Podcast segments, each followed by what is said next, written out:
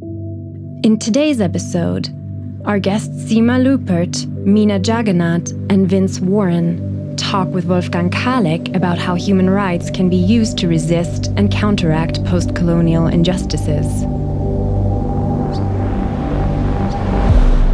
Human Rights in Times of Crises, E C C H R's talk series on resistance and concrete utopias. With our talks, we want to create the necessary platform for actors from all over the world to discuss and advance global human rights struggles.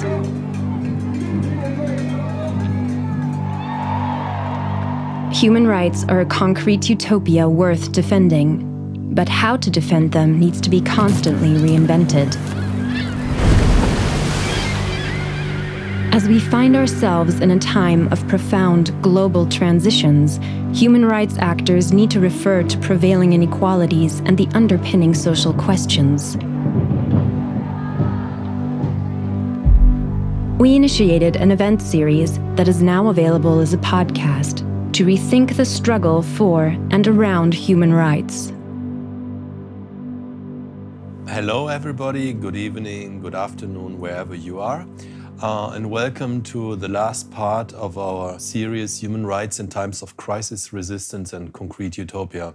As you might have observed, we have already um, organized a couple of talks about things like the right, the global right to health, like ecology, climate change and human rights, and lately also about feminism and human rights.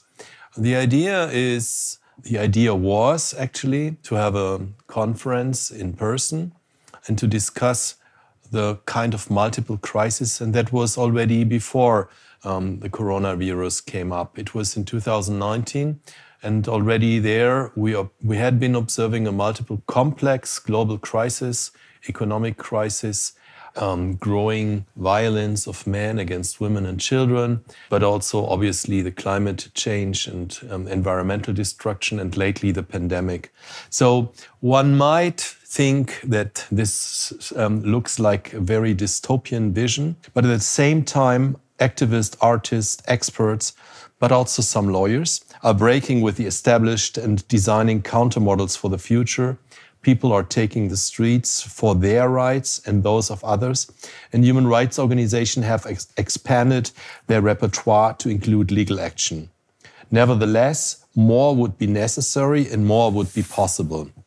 And this is why we called um, our series in the subtitle Resistance and Concrete Utopias. One concrete utopia is definitely enshrined in the Universal Declaration of Human Rights. Um, the Declaration offers a rich treasure of freedoms, but also of social, economic, and um, cultural rights, individual as well as collective rights. But nevertheless, um, this program must be sharpened, and the human rights community must reach out to other communities, to other top, must uh, take up other topics. Therefore, we're saying that human rights work must refer to the prevailing and growing inequality, the underpinning social questions, as well as be conceived decolonial, feministic, and ecologically. And here we are by today's event. So we have Um, Mina Jagannath, who used to work as a lawyer in Miami, but is now uh, um, has moved to New York and is an advisor to the, um, she, she runs the global network of the Movement Lawyers Lab, and she will um, explain a little bit later what that means. We have Sima Luipert here, who just arrived from Namibia, and I will introduce her in a little bit uh, more in a later moment. And to my right is um, Vince Warren, from again also from New York, the executive director of the Center for Constitutional Rights, a long-standing partner organization of, of um, my organization, the E C C H R. So decolonization, that's the, the overdue reappraisal of colonialism, an absolute antithesis to human dignity and human rights, and we will come back to that. Um, this decolonization, it's It's, it's strange to even spell that out, but it's not yet on the agenda of many human rights organizations. It's not yet on the agenda of the legal community. And this is an overdue and uh, task, because uh, decolonization should become a genuine human rights task. Um, and that refers to a lot of different questions. Decolonization is not only addressing colonial crimes in the past, and we will come back to that when we, re when we talk about the gen German genocide in Namibia, as well as um, slavery in the U S. It's also about decolonizing the law and uh, researching the role of law in legitimizing imperialism and colonialism.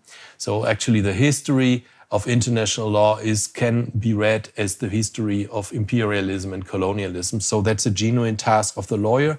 But it's also about decolonizing the relations between northern and southern-based Um, human rights organization, and to come to a more cooperative practice. So we have a yeah, long ag agenda for today, and I would like to start with you, uh, Sima. I hope you're fine here in uh, dark and cold Berlin.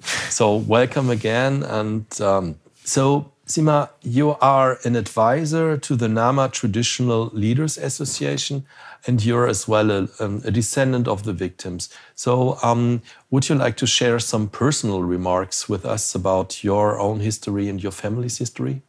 Yes, um, yeah, I've shared this story um, so many times, but yeah, my, my own grandmother was born in a concentration camp. Her mother, my great-grandmother, is a survivor of Shark Island, was subjected there to scraping, scraping of skulls. When the concentration camp of Shark Island was closed in nineteen oh eight, the prisoners were moved to sort of satellite concentration camps where they were to serve as slave labor for the new settlers that had now confiscated all the land. And my great-grandmother was rented out to a, a German settler. And um, yeah, this is where my, my grandmother was mothered, was, uh, yeah, was, was, was born um, and fathered by this German settler. And so, yeah, that, that, that, is, that is my reality. When we were, when we were young, we, my grandmother always used to talk about the island. And, um, but we never realized, you know, what this island is. It's only when you grow up and you sort of um, read and you start to make sense of what the elders were whispering that you are putting together all the pieces of the puzzle. So, yeah, this is, this is, this is who I am. Um, I remember my great-grandmother as a very, very frail old woman who was very, she didn't like being around people. You know, she was a very secluded um, kind of person, who, which I found very, very strange.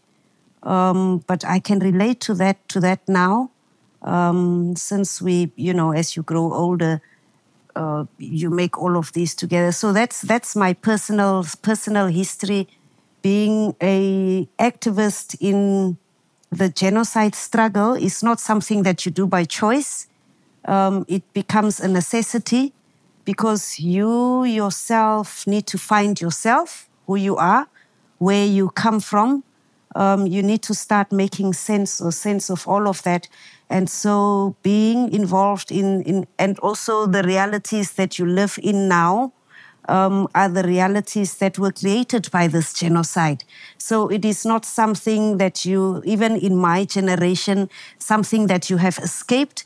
So you start to ask yourself, but why is it that only a specific group of people or groups of people find themselves in this situation? And yeah, that's my personal background and how I too became involved in activism, particularly when I was asked by the Nama um, traditional leaders, by the chiefs, to mainly support them with international lobby work, you know, to, to get more solidarity networks um, and to really work towards the struggle as a universal struggle for, for reparations. And so this is where my main focus is, but also just to look at, while the political work continues, what are the legal options that are that are open to us to take on this fight. So that's just a, a little bit about me. Yeah, thank you very much for this um, very personal story, which brings us right to the point, because, um, I mean, we're talking about a genocide which happened between nineteen oh four to nineteen oh eight. And now we're probably for the first time, a broader public is aware of this genocide, and the broader public is discussing how to acknowledge Um, the genocide and how to how to pay reparation. And this is only due to your struggle, the struggle of the Nama people as well as the Herero people.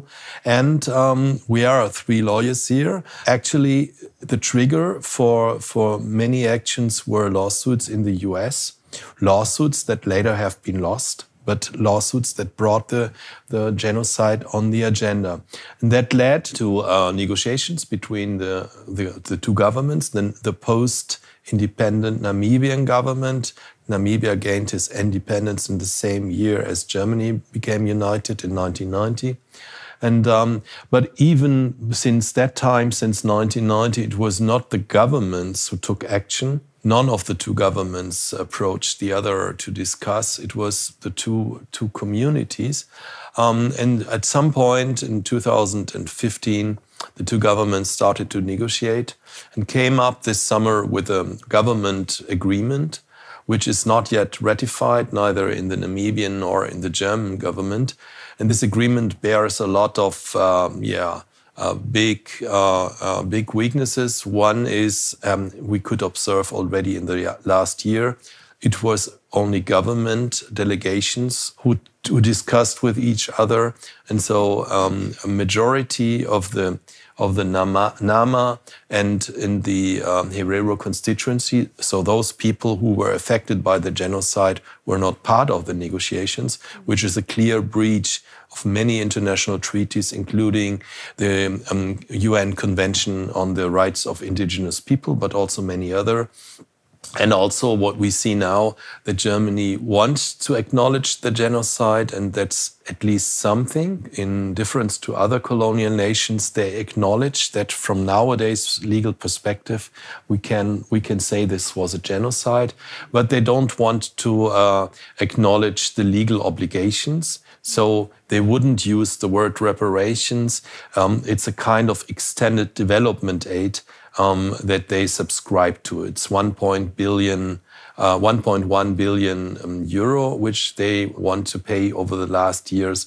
So this um, agreement has been strongly criticized by some civil society organizations here, but mainly by your organizations in in Namibia. So um, would you like to share a little bit of your of your critique? How did you receive, how did you perceive the whole process, and how did you and others react to in this summer um, to the agreement? Yeah, I think um, I think uh, um, right at the start it must be clear that both the Namibian governments and the German government never had any intention whatsoever to ever talk about any genocide. It is only because the Nama and the Ovaherero people put pressure on them to do so. And if the Nama and Ovaherero people didn't push for this, then nothing would have happened. I think this is also very evident in a, a, a agreement that was all the time denied by the German government. We had been raising this issue a lot of times with the German embassy and with various German representatives, and we've been asking even the Namibian government about a decision that was made between the SWAPO party shortly before independence, right at the turn of independence around uh, nineteen eighty-nine, and this has always been denied. But um, suddenly when the joint declaration now became Came public, uh, uh, public, known to the public, the nineteen eighty-nine, you know, agreement and the Bundestag resolution that was taken is suddenly now contained in this joint declaration, uh, declaration, something that had been denied by both governments in the past. So it's very clear that even before independence, there had already been some sort of a, whether it's a gentleman's agreement or whether it's a written agreement or whatever it may have been, there was some sort of understanding between the new ruling party that would take over as the Namibian government and the, the German authorities said there wouldn't be any discussion about this, and that and that Namibia would enjoy some sort of a special a special relationship with Germany. And this is what Germany has always pushed for, and this is what Namibia has always pushed for. And what we have always say said is that we will have none of that. Um, also, secondly, I want to I want to say that I don't see the legal action that we took in New York, I don't see it as a case that we lost. I mean, from, from, from my perspective, I see it as a case that we won.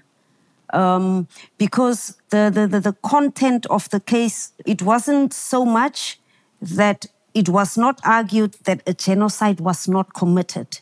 However, the court did say that a genocide was committed, but that it cannot be tried in a U S in a U S court. That is the, that that that is what that was the finding of the court. So in that sense, I think it was a it was an absolute uh, breakthrough um, for for us, you know, to to prove that a genocide actually actually took place. That is the second issue that I want to that I want to raise. Um, the third issue that I want to raise is, from our perspective, um, obviously, you know, in, in, in German circles and in other academic circles, people are saying that Germany is now acknowledging a genocide. From our perspective, it hasn't, it hasn't done so. Germany, and also when you have experienced this declaration, this declaration has almost been a reaffirmation of genocide, just because of the way that this declaration is written. It is such a, a racist declaration in every sense of the word, in its very undertones. It reaffirms a colonial relationship Uh, it reaffirms a colonial relationship between Namibia and Germany. And so Germany comes to, to Namibia and says to Namibia, listen, what happened in nineteen oh four, if one looks at it, you know, from uh, today's perspective, yes, then it could, then it could be called a genocide. And we feel really terrible about what our predecessors did. Therefore, Namibia, take this aid that we are giving you so that we can move on with our lives.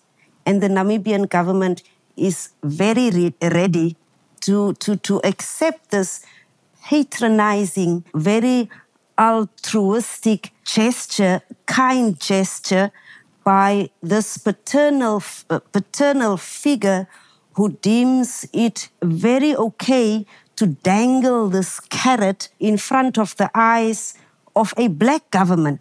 You know, is like, give black people some money and let them just keep quiet and let's get, get on with our lives. From our perspective, that's what it is. It's, uh, it's, it's, taking, it's taking a knife that is already in the flesh, and it is digging that knife a little bit deeper into the flesh. That is what the, the, what is, that is what the declaration is for us. Um, I think also what it also does, this declaration, is that it is very reflective of the incompleteness of both the Namibian history as well as the German history. If, if Germany understands its atrocities, specifically in terms of genocide, it only begins to understand it from the period of the Jewish Holocaust. Anything that happened before that is not part of German history. It is not taught to the German child, it is not talked about by the German uh, uh, uh, public, and it is not supposed to be talked about.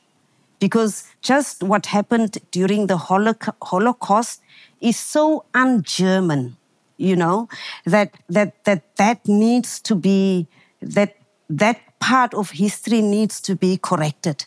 But everything else that, that happened is, is, is, is, is completely fine. And that is why, even in the declaration, Germany can say, yes, from yesterday's, from, from today's perspective.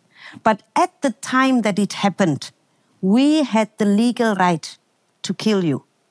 Because under international law, you were uncivilized people. You were savages. And therefore, we did not commit a crime. So it, when you look at the declaration, it says we didn't commit a crime. Therefore, we don't really owe you an apology. However, we are going to apologize for what our predecessors did. Not it is it is a um, it is a conditional admission, and therefore any apology that would come would be a conditional apology. I understand you, Sima, um, but you you yourself made the point that you consider the um, the U S lawsuit as a certain um, success. And uh, please allow me to say that from our point of view, it's also an achievement that you brought, that you pressured the German government to at least negotiate, and they will apologize and they will acknowledge the genocide. In a way, you described rightly, and I agree with you, um, but this allows us, lawyers, civil rights groups, civil, um, uh, civil society actors, to criticize and go deeper. And this going deeper means also we would say, look, there was this humanitarian standard by the time, mm-hmm. and these European nations would only subscribe to this kind of um, you know, treatment amongst each other, what they call civilized nations, and the not civilized nations were excluded. And they, that's their interpretation of international law. So your critique of the agreement allows us to make this critique of international law public. So actually, it, it triggers a discussion which was overdue and which wouldn't have been possible without you. Mm. So can, wouldn't you consider that as a, as a political achievement? And, and I mean, still maintain the critique. Mm, mm. And maybe the second question, and also to conclude, to, to, to switch to, to Vince. Um, so the question of the achievement, and the, the, the other question is, what do you think are the way forwards? What, what, are, what are your claims? What should be done today? Yes. Um, I, I must be very honest. I must be very honest. Sitting from where I sit, um, sitting from where I sit, I would say that it is an opportunity lost, that the whole negotiation process is an opportunity lost. Uh, um, and, and therefore, moving forward, the only thing that would make sense, the only thing that, because we have seen that for, this discussion has been going on for fifteen years between the two governments. And in those fifteen years, we have always been consistent in our demands. And the consistency has always been, allow us to sit at the table, allow us to be um, uh, the, the, the, our own negotiators, né? Um, and, the, and also admit to a crime. That is what needs to happen. There needs to be an admission to a crime, and then if there is admission to a crime, then only can there be an apology for the crime. That needs to happen first. If that has not happened, then there is absolutely no way that you can start talking about reparations, and uh, not only reparations, but also not uh, a restitution, but then also a commitment to not allowing this to ever happen again. That is what needs to happen moving forward. Thank you very much, Sima. Vince, would you like to comment first on this before we talk about the um, situation in the U S and the claims of the Black Lives Matter movement yeah. and others? Yes, I would. And I, Sima, thank you for both your story and for the well, the well-pitched critique about what negotiation looks like and how it feels and what's what's what's actually being negotiated. And there were a couple of things um, in what you said that I thought were really compelling. One is particularly around the lawsuit in New York. Um, when lawyers might feel like it was a failure because you lost, the movement might see it as a success because it actually raised issues for discussions that had never happened before. And that's, you know, in, in the movement lawyering work that we do in the U S, at the Center for Constitutional Rights, we have a, a phrase called success without victory. And as you know, human rights lawyers, just getting to the question of, you know, being concrete around um, building human rights or b building some of these issues um, like colonialism into the human rights framework, uh, a big part of the lawyers, because lawyers don't like to think about cases and strategies that are going to lose. They don't want to file them. It makes them look bad. It doesn't advance the cause.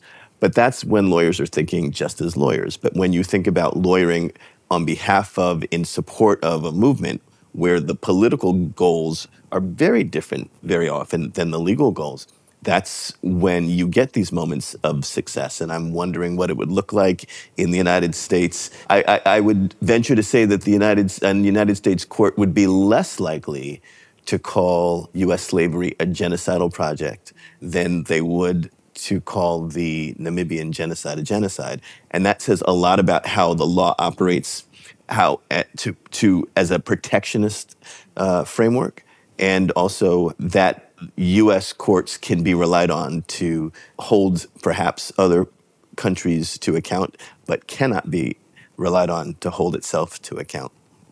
Um, and I think another thing that I wanted to say was that, when, and I'll get to this shortly, is that in the United States, um, the Movement for Black Lives uh, and COBRA, a range of groups, some of whom that are have formed recently, some of, of which have been around for generations, have come to agreement on several principles around reparations. And one that I find compelling, which you also mentioned, uh, is not just a, a cessation of continuing violations, but making sure that these don't happen again in the future, which is a very, very difficult task for a government to commit to, much less comprehend. And it's a very different Uh, difficult task for the politicians that are involved in negotiations to commit to, even comprehend, but it is essential for the continued survival.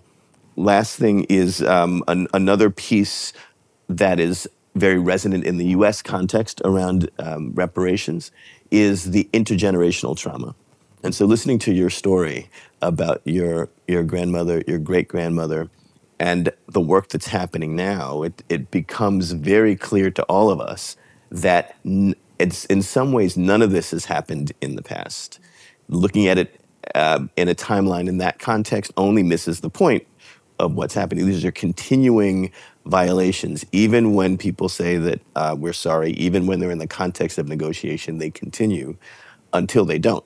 And that's the the key part about uh, reparations. No, that's a very interesting point, but it needs to be made, you know, because people don't understand it. It needs, so I'm sorry for you, Sima, that you have to tell this story over and over again, but for many people, it's just a frozen piece of, of the past. And so I think it needs, it needs explanation, and it needs to be written down in, in, in school books and, and, and uh, to be discussed in universities, that we're talking about post-colonial injustice. And this includes also, and that's the question which completely spared out of, of this agreement, but I guess this is also the case in the U S. We, uh, the, the agreement with Namibia didn't discuss the land question, mm-hmm. although the, the Germans and later on also the South African colonizers took away the fertile land of the Ovaherero and Nama people. It doesn't uh, discuss the question of access to natural resources, and it doesn't hold those accountable who profited from the colonial period. And then here we are with your um, discussions in the U S, and can you give us a little bit of an in insight of how the question of reparation for slavery is now discussed? We know that there were uh, important uh, articles, there were initiatives in the Congress. Black Lives Matter put it on the on on uh, as a claim. But how is this? Um, um, how does this um, um, discussion develop? Yeah, what's it? And it's a good question. And you know, we have to acknowledge that it's a different colonial context depending on who the oppressed people are. So if we were talking about it in the context of indigenous people first and, and first peoples in the United States and the colonizing of, of their culture and their lands and the appropriate and enslavement of indigenous people, that's one set of, uh, of harms. That also needs to be a part of the conversation. And the, what's wonderful about the Black Lives Matter movement is that they're actually, they are completely focused on Black people, but they do it in an intersectional way so that they not only acknowledge, but they also build alliances with indigenous people, with first peoples around those questions. Because uh, black, if a, a scenario in which everything was made wonderful and perfect for black people in the United States, the descendants of African slaves, would do nothing, um, well, would do little to address the, the fundamental problem, which was what happened before. Um, I, I would say that I would have my comments this way. I, I, I would tell the story backwards. So the Black Lives Matter movement in the United States, it's clearly galvanized uh, the world. It's galvanized movements around the world. Young folks are rising up um, and employing some of the same frameworks, the same tactics as the Black Lives Matter movement. And but people would make the mistake that Black Lives Matter is just a... Um, a response to the current state of police violence. And that's when people think that, that they begin to lose the longer um, colonial and post-colonial thread. And so it comes from a from the first experience of black people in the United States, the ten point seven million people that were enslaved, the two million people that died on the uh, boats, uh, coming to the United States by murder, by suicide, uh, by starvation, by disease. That was a that was a foundational element that really set the experience of everybody, including myself, that's descended from uh, folks that were uh, brought here on slave ships. And you know, in looking at the at U S history, the The transatlantic tra- slave trade was abolished in eighteen oh eight, but that didn't stop the U S slave trade. And in fact, what would happen is that because the new importation of slaves was of enslaved people was cut off, um, there was um, you know a massive and systemic effort to force women to have babies, to uh, rape women, and to um, and to separate families in order to. To, popul- to populate the enslaved population. Those aren't very often, they're thought about as discrete acts, but they really are part of the systemic problem that Black Lives Matter organizers are talking about today. So when we talk about um, the very high, outrageous um, child in- uh, immor- uh, mortality rate for and, and mortality rate for black women who are giving childbirth, it is a direct line to the way black women's bodies were treated by the uh, system of slavery. Um, two, that the system of slavery ended and it was then followed by one hundred years of racial terror, particularly in the American South through the Ku Klux Klan, state-sanctioned action. Even after that was over and or after it abated in the civil rights movement, it was then followed by the so-called war on drugs, which was a political move to begin to essentially criminalize black and brown people, and now mass incarceration, police violence, economic disenfranchisement, and so on. So for the Black Lives Matter activists, the idea of reparations are not just about defunding the police. They are about addressing all of those harms, because this generation understands better than I think my generation did what intergenerational, not only harm looks like, but intergenerational trauma. Um, I think folks in my generation, I'll speak for myself, I've been so so traumatized that I've actually moved to try to use the master's tools, become a lawyer, to do all these types of things uh, in order to to fix things, which, and I'm glad that I did. But the younger generation, they're not putting up with that. Frankly, they're not even putting up with people in my generation that are looking at it, and that's what's so exciting about it. So when you think about the reparations that uh, that are being called for, it's repar- it's not just money, although it all costs money and it all takes political will. Um, it's addressing the badges and indicia of slavery, so not just the past acts, but everything that enslaved people and their descendants have had to ad- endure because of that original that original manifestation. Cess- cessation of continuing violations, as we were talking about, guarantees of, of uh, n- non-repetition, divest and invest, taking the resources that we have, divesting from the systems like uh, the prison industrial complex, the policing system, um, the Uh, lack of educational opportunities, and investing those instead of the in oppressive systems in the people that are descendants of slave, slave enslaved people, intergenerational trauma, as we talked about, and um, also restitution. Restitution meaning restoring the survivors of that of the genocidal project to the state that they were in before the Genricidal Project. And here's where we run into the problem, because I'll speak for the United States. The United States political system not only will not, but cannot acknowledge that there was a point in which black people were free, that they were free to farm their land, that they were free to live in communities, they were free to thrive. This United States system is based solely on the idea of the criminality and inf- and um, inferiority inferiority of black sis- uh, people. All of our systems are designed to take corrective action for uh, our inherent inferiority. And so getting to the question of reparations is very, very difficult, because the acknowledgement of the basic crime has to happen first, and they are incapable of doing that without being pushed by civil society. That's a very interesting point, because when we uh, we were two years ago, we had a series of events in Windhoek and Swakopmund in Namibia, E C C H R and organizations like uh, like Sima's, and we had Makau Mutwa speaking there.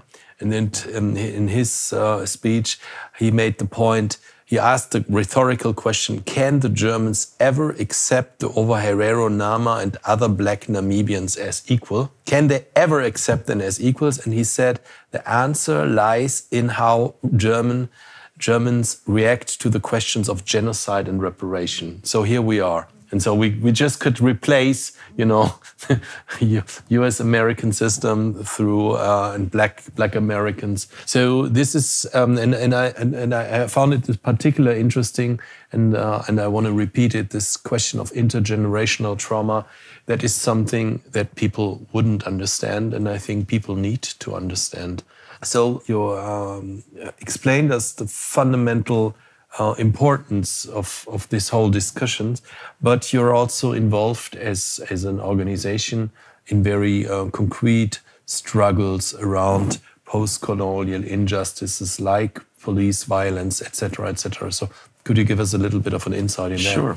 And we are, um, so the Center for Constitutional Rights has been lit- using litigation as a tool around police violence, police harassment, and more importantly, um, suppression and control of black communities. And so um, in New York, there was the stop and frisk program that has operated for generations. And uh, we had a successful litigation. We did a nine and a half week trial in which we won on the issue that the New York City Police Department policy uh, violated the fourteenth Amendment of the U S Constitution around equal treatment and the Fourth Amendment article around searches and seizures.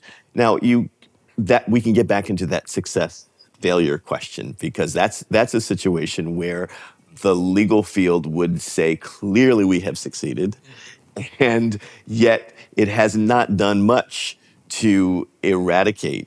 Um, it may have ameliorated some things, but it's not done much to eradicate uh, that challenge. We've been doing a lot more work in the South, in the Southern United States, and particularly working with black communities around um, their, an- their their lands. And this is where the land question gets interesting, because after slavery ended, a number of uh, black folks bought their land, bought, bought the land that they were that they were on. And of course, they spent generations trying to keep it. That land was being stolen. Um, More recently, what's been happening is uh, petro. And this relates to environmental and corporate work. Petrochemical plants uh, are in are proliferating only in black communities. There's a big grain elevator that uh, they want to put in uh, in a black community. The, a um, the Formosa Chemicals plant, plastics plant in from Taiwan, uh, starting to build a billion dollar plastics plant on the burial site of enslaved Africans. In Louisiana. In Louisiana. Yeah. In Louisiana. Sorry. Yeah, yes. You know, you you have to come up um, tomorrow, because you are now in Berlin, um, because uh, we work together with Forensic Architecture in a new project called Investigative Commons. And one of their projects is exactly to research this continuation of post-colonial injustice in the in the region of Louisiana. Well, so this is good. And so, I, I mean, I, and, and I would actually very much want to do that. And I think the, the point that I would want to make, I think, aside from what we're doing, is that if we've just made the connection between how the German government and the United States government are disinclined, disabled in some way from acknowledging what what is happening, what we've done is we've created a framework for how post-genocidal oppression works. And that makes it ripe for human rights analysis, that we don't have to look at these as horrible humanitarian tragedies. We can look at these things as actual crimes that need to be acknowledged, they need to be ameliorated, they need to be eradicated, and the victims need to be, uh, and the descendants need to be made whole. Now that is a human rights project. I'm not so sure why people are not doing that. You okay. have not to point to us because we're taking this up. But I am, I am, I was wondering, and I want to. Um, this is my last question to you because we let wait uh, Mina too long. But um, I mean, recently a report um, uh, was published of the U N Special Rapporteur on Transitional Justice, and he exactly made this point. You know, the the already very developed toolbox of uh, transitional justice. Why did nobody apply it to Colombia? Colonial crimes, and here we are again. But my question would to you, why did human rights organization and legal organization didn't take this up? I mean, why only now? And why only U N bodies and some weird organizations like ours? Organizers, oppressed people and victims, by definition, are visionaries. Because when you live under the conditions that people live in, you have to be able to, you can only move forward if you can imagine a better world and if you can articulate the things that need to change. The problem with the human rights legal community is that there are not a lot of visionaries. You are one, sir, but there are not a lot of them. A lot of them are functionaries. And so there are three reasons why this hasn't been taken up. Number one is because the politics are so difficult that it makes lawyers feel that it politically, they won't be able to win. The courts tend to be conservative and makes lawyers think that they'll never win. And because the lawyers are not visionaries, that they would rather work within the framework that exists rather than pushing the framework. And what we need are more lawyers that would push that framework to take those risks. We have huge debates about whether we should or should not do things in our community, which is fantastic. But it's the vision and taking that risk. The question is, what does a lawyer have to lose if Uh, oppressed communities have anything to gain? And in human rights frameworks, we don't always ask those questions. That was more than a comprehensive question. And talking about visionary lawyers, we are um, we now um, are eager to listen to you, Mina. Mina Jagannath, um, you worked a lot of uh, um, uh, time in, in Miami and uh, did very concrete work. Why don't you explain us a little bit what you did there with the Haitian and the Black and other communities? Well, before um, getting there, I I would just lo love to uh, comment on this conversation, just because I think I I really thought what Sima was saying about um, you know, the preconditions necessary for for reparations to to even happen. That's just, it's so applicable across the board. It makes me think about, you know, the the the sort of panoply of things that are necessary uh, for transitional justice to take place. It's, you know, recovering a history. It's an apology. It's it's actually telling that story and teaching it to future generations. It's a it, that actually constitutes a true acknowledgement of the harm that has happened and a, a commitment to move forward from that. It, it's very interesting what what Vince uh, was saying, what we were commenting on about ongoing coloniality in the U S. The um, you know, both from slavery and then also the robbing of indigenous people of their lands and um, and and the injustices committed against um, against First Nation people in in in, uh, in the U S. And you know, I think I think we see what we saw in Miami, for example, is, you know, just a continuation of that. What and we see that playing out in the geography. And you know, for example, one of one of the, the issues that we worked on a lot is around gentrification and. and and um, land issues. And what's interesting about Miami is that there were Jim Crow laws in place and Black people were allowed to live the coast. Um, they were allowed to, uh, like on Miami Beach, where, where you know, there were the nice hotels where the parties were happening. Um, only uh, uh, white folks were able to live there. But um, they would they would have Black entertainers come in uh, to play music, but then afterwards they had to go back over uh, to the other side of the segregation wall. Now, now when we see, you know, sort of the the this, uh, the geography of Miami, we would we see um, Black people living in. Um, if you if you um, overlay like the economics map on that, you see that the, the sort of poorest neighborhoods in uh, in Miami are populated by Black folks, and the coast continues to be to be white. But with you know sea level rise and the warming of the climate, we see that um, in fact the the land that Black folks were forced to live on um, in the past is is actually on higher ground. And so now we see a situation where the neighborhoods that none of the white folks wanted to live on is now the some of the more valuable land because, because the coasts are being threatened by hurricanes, sea level rise, um, flooding.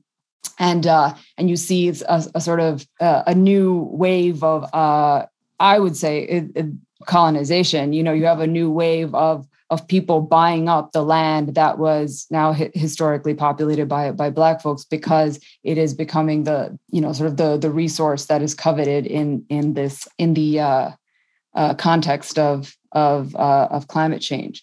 But um, and so and so for us as lawyers, I mean, our thing, our the way that we operated was to say, okay, like in this in this dynamic, we need to Um, take advantage of the democratic space that exists for people to um, make their demands and fight for, for greater rights and self-determination, and have uh, help people navigate, you know, the planning and zoning, like help people navigate those processes so that they can actually have a say in, in what the, their future community looks like. And I would argue that that within all these systems, even as a as a human rights lawyer, I think one of the um, one of the things that's most important is, you know, not not to kind of work within the confines of what the law says you can do, but actually to um, try to push uh, these institutions and push these systems to acknowledge the the actual demands that are being made. So, for example, like when when we went to um, Geneva uh, after um, the killing of Mike Brown, we went um, we submitted a shadow report to the U N Committee Against Torture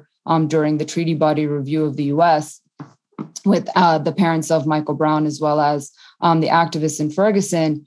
We um, we knew that that forum wouldn't necessarily, you know, accept everything that that the community was demanding, and and and wouldn't necessarily echo what it was that we wanted. But we also knew that to go to the U N to uh, speak before the, the the Committee Against Torture, um, to speak on the world stage, would provide a, a platform that um, where where you know people could speak their injustices. The the you know there's a there's a way in which legal forums, while uh, you know they're they're usually not designed to you know to allow the full story to to come through, we as human rights lawyers can actually facilitate the process of storytelling, of uh, correcting the narrative, of making sure that Um, uh, the people who are most directly impacted are able to tell their stories and and also put forth the solutions that they think are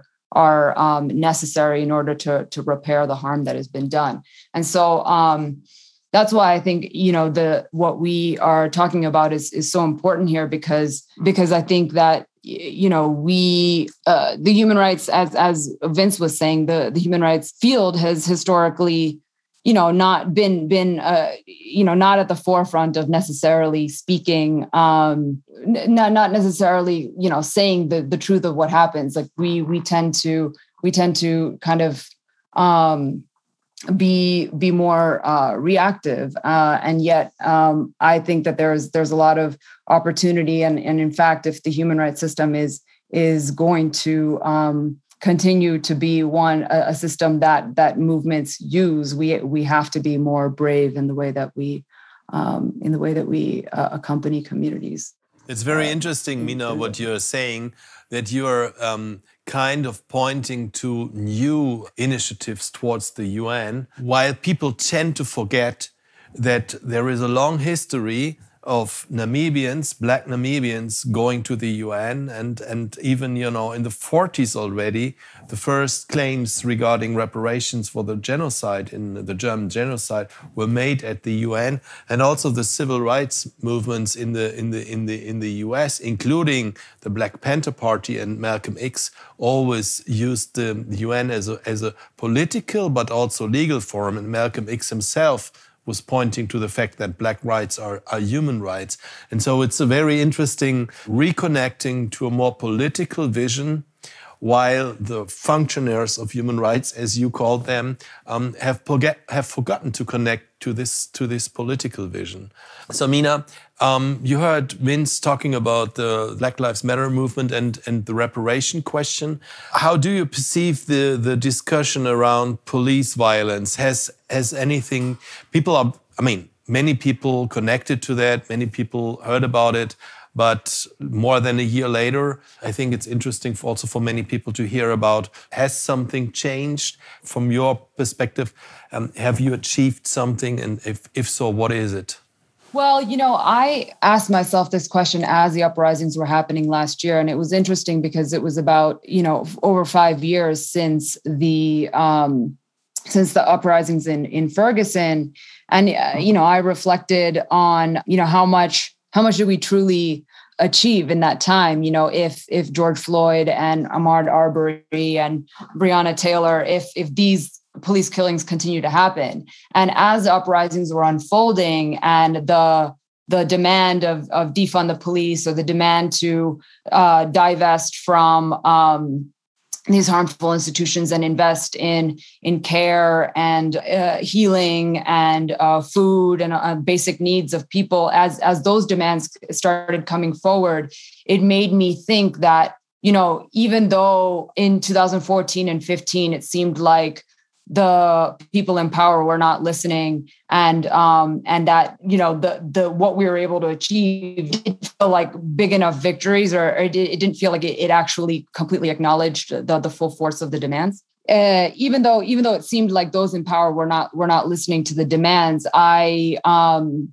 hearing young people almost, you know, able to articulate exactly what it was that we were talking about uh, in in the the uprisings of last year. It made me think, okay, even if the the people in power are not listening, young people are listening. People, uh, the broader public is listening, and it is it is always important to make the demands that we think are necessary in order to address the injustices that have happened. And we, um, it is it is not our job as lawyers to.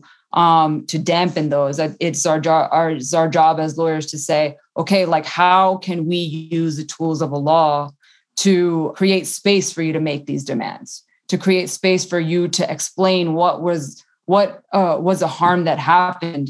And uh, and so, you know, I think uh, I think that we are still um, a far ways away from from truly dealing with, you know, the the really deep-rooted systemic problems that Um, allow for uh, police violence to happen and to continue to happen. But I think that the, uh, you know, this this full range of things that we've been talking about, apologies, historical memory, teaching um, uh, history and teaching the, the the truth to to young people, continued protests when when these things can, uh, do happen, and then and then yes, reparations as well. I think all of those things are necessary in order for us to uh, truly um, acknowledge this. And, and I would also argue that it is a global process. I mean, yes, you know, we're talking about um, the, in the U S, we're talking about the history of, of slavery and what that has done to Black folks in the U S, but it is it is a dynamic that is an- analogous to the relationship of uh, formerly colonized people to the colonizing states. You know, the the same kind of distrust that, you know, Black folks and, and other people of color have towards police in the U S is is as in my experience working in in um, in other places, my experience also with India, where, which is where my family is from, Haiti and other places, is that, you know, people don't have, um, and that has been, you know, sort of handed to them by. by the colonizing power. And um, and I would argue that, you know, a lot of the the sort of dysfunctions in the way states states work uh, or states are are have developed in these formerly colonized countries come from the uh, failure to truly address um, the harms of colonialism, the the ways that it has displaced, um, you know, sort of more indigenous ways of governing, the ways that um, you know, it has has prevented true self-determination. And uh, and unless we actually not just um, uh, acknowledge the harm, but also acknowledge, you know, that the how our institutions are, you know, continue to be tinged and, and marked by coloniality, we're not going to get to a place where um, where like real uh, justice and, and and human rights for these can be can be realized. Thank you, Amina. Um, and we're coming back to you and uh, let you talk about a recent initiative of your um, organization. But I would like to uh, to hear a little bit from you, Sima. How do you perceive these two stories from Mina and from Vince about about the U S?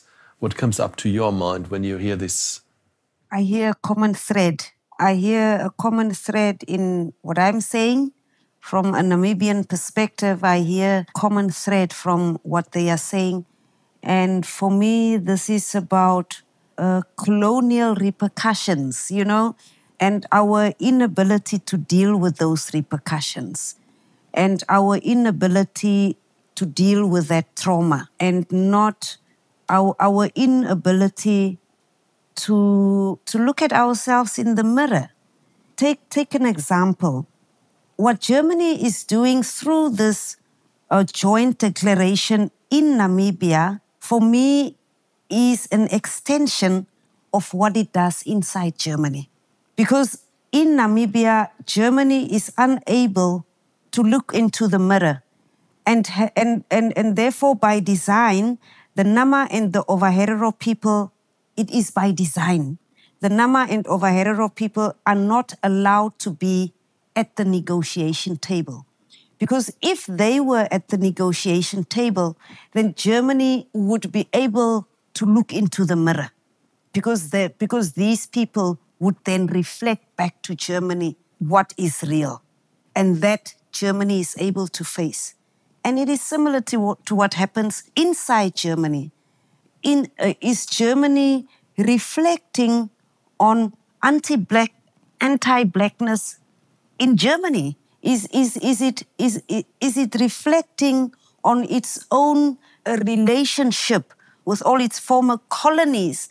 And, and where does the, what is increasingly becoming a problem, anti-blackness inside Germany uh, come from?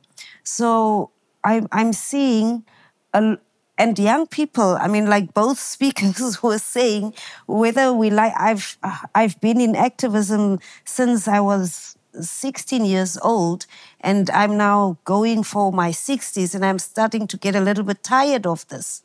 But for, if, if you look at even what happens, not only in the U S, but if you see at uh, what happens in Namibia, if you see what happens in Germany, even in other parts of Europe, young people are saying enough is enough. And why are they saying that? And when I was young, I used to say enough is enough. And now my children are saying, and, and still nothing has been solved. And so from generation to the next generation, you know, this trauma just continues and builds up.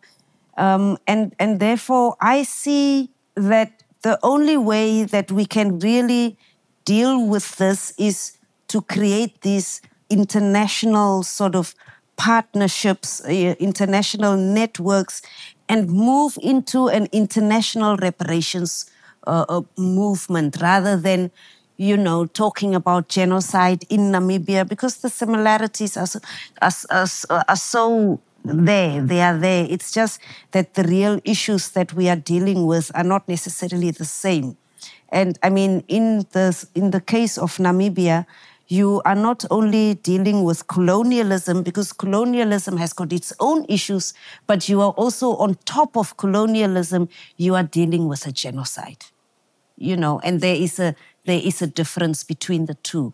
Um, so, yeah, this is what I'm hearing. And I don't see any of these, of these movements in these different countries able to, you know, to, to, to make victories alone, but to do this together. I think this is what I'm hearing from, from what the two speakers are saying. Thank you. First of all, obviously I owe you an answer about Germany. And uh, no, it's not enough how Germany uh, reacts not only to anti-black violence and, and discrimination, but also to anti-Arab, anti-Islamist, exactly, and also anti, anti-Semitic um, exactly. violence. It's, it's not enough. So that's the one point I want to make. but there it's contested. I mean, and that's, that I think is important, and that is something I hear you saying about talking about exhaustion and enough is enough. But I would, I would, and, and and this is something I would like to ask all of all the three of you in the last round. Compared to the situation, let's say twenty or thirty years ago, didn't we come? Didn't we go some steps at least? Mm. Um, because maybe you know this is something like we, the way how we imagine justice is a utopian goal which we will never achieve, mm.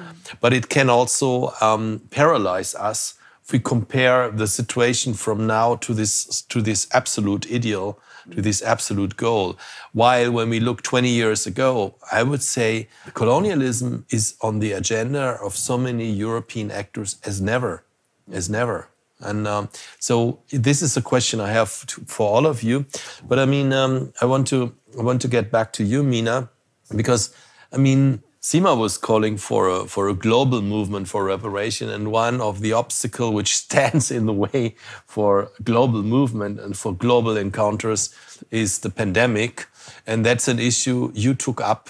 And I would say this is um, the, the, the current scandalous vaccination, global vaccination policy and access to, um, to vaccines is, is a continuation of post-colonial injustice we've been talking about. And so um, uh, our organization, E C C H R, is very well connected with you and with Movement Lawyers Lab, and we took together some initiatives, um, but maybe you, you, you tell us a little bit more about this. You know, our, our even before the pandemic, um, our uh, hunch was that global crises or our, you know, our understanding, our analysis was that global crises require global solutions. And in order for us to actually address the crises that we're experiencing that are global in nature, we actually, we have to be connected to one another across borders and actually deal with these issues in a transnational manner. So what Sima was saying about the necessity for networks and for us to deal with these problems in a global manner is, is, is absolutely correct. And it is the reason why we're building um, the global network of movement lawyers. And, and so when the pandemic began and, um, you know, uh, as it, as it started unfolding, we, we saw actually that this network was, was of use. The fact that some of us had gotten together already and built relationships across borders was useful, because then we were able to um, share stories and talk about how it was that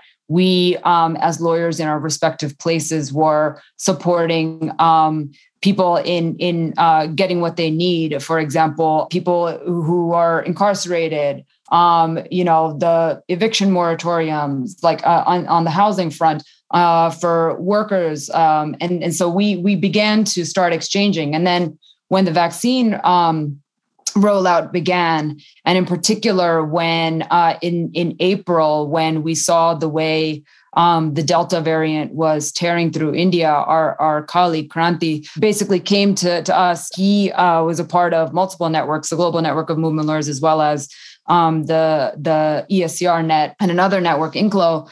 He basically said to all of us, he says, well, what are, what are you all doing, human rights lawyers? Um, isn't isn't this one of the biggest human rights issues that we're facing? How is it that, how how are we actually responding to this? And um, and as we began to analyze and, and talk to people in the Access to Medicines movement, basically activists who had been organized and involved ever since the AIDS, uh, H I V pandemic, they said, well, you know, the biggest problem is, is intellectual property rights and the way that intellectual property rights are privileged over the human rights of Uh, of people all around the world. And so um, and so we uh, across networks decided to to come together to to to figure out how it is that we can um, leverage the the human rights human rights mechanisms as well as the courts to achieve equitable distribution of uh, vaccines as well as well as other COVID healthcare. And um, for us, I think uh, one of those. Uh, so there are multiple tracks moving. There are uh, because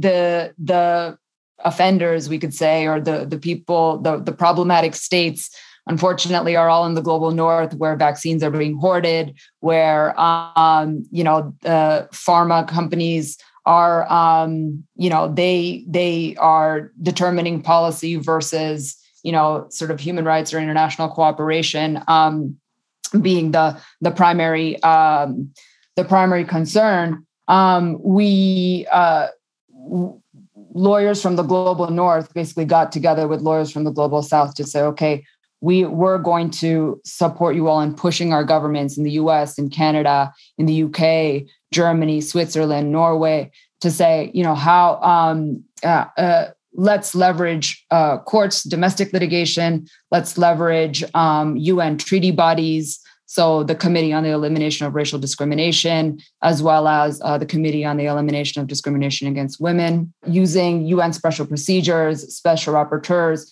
to um, to put out multiple um, urgent appeals and petitions that allow us to tell the story and, and then basically give it back to those institutions to say, Mina, okay, yes, these sorry, are novel claims. Sorry, Mina, it's it's very difficult to t- to get into contact with you.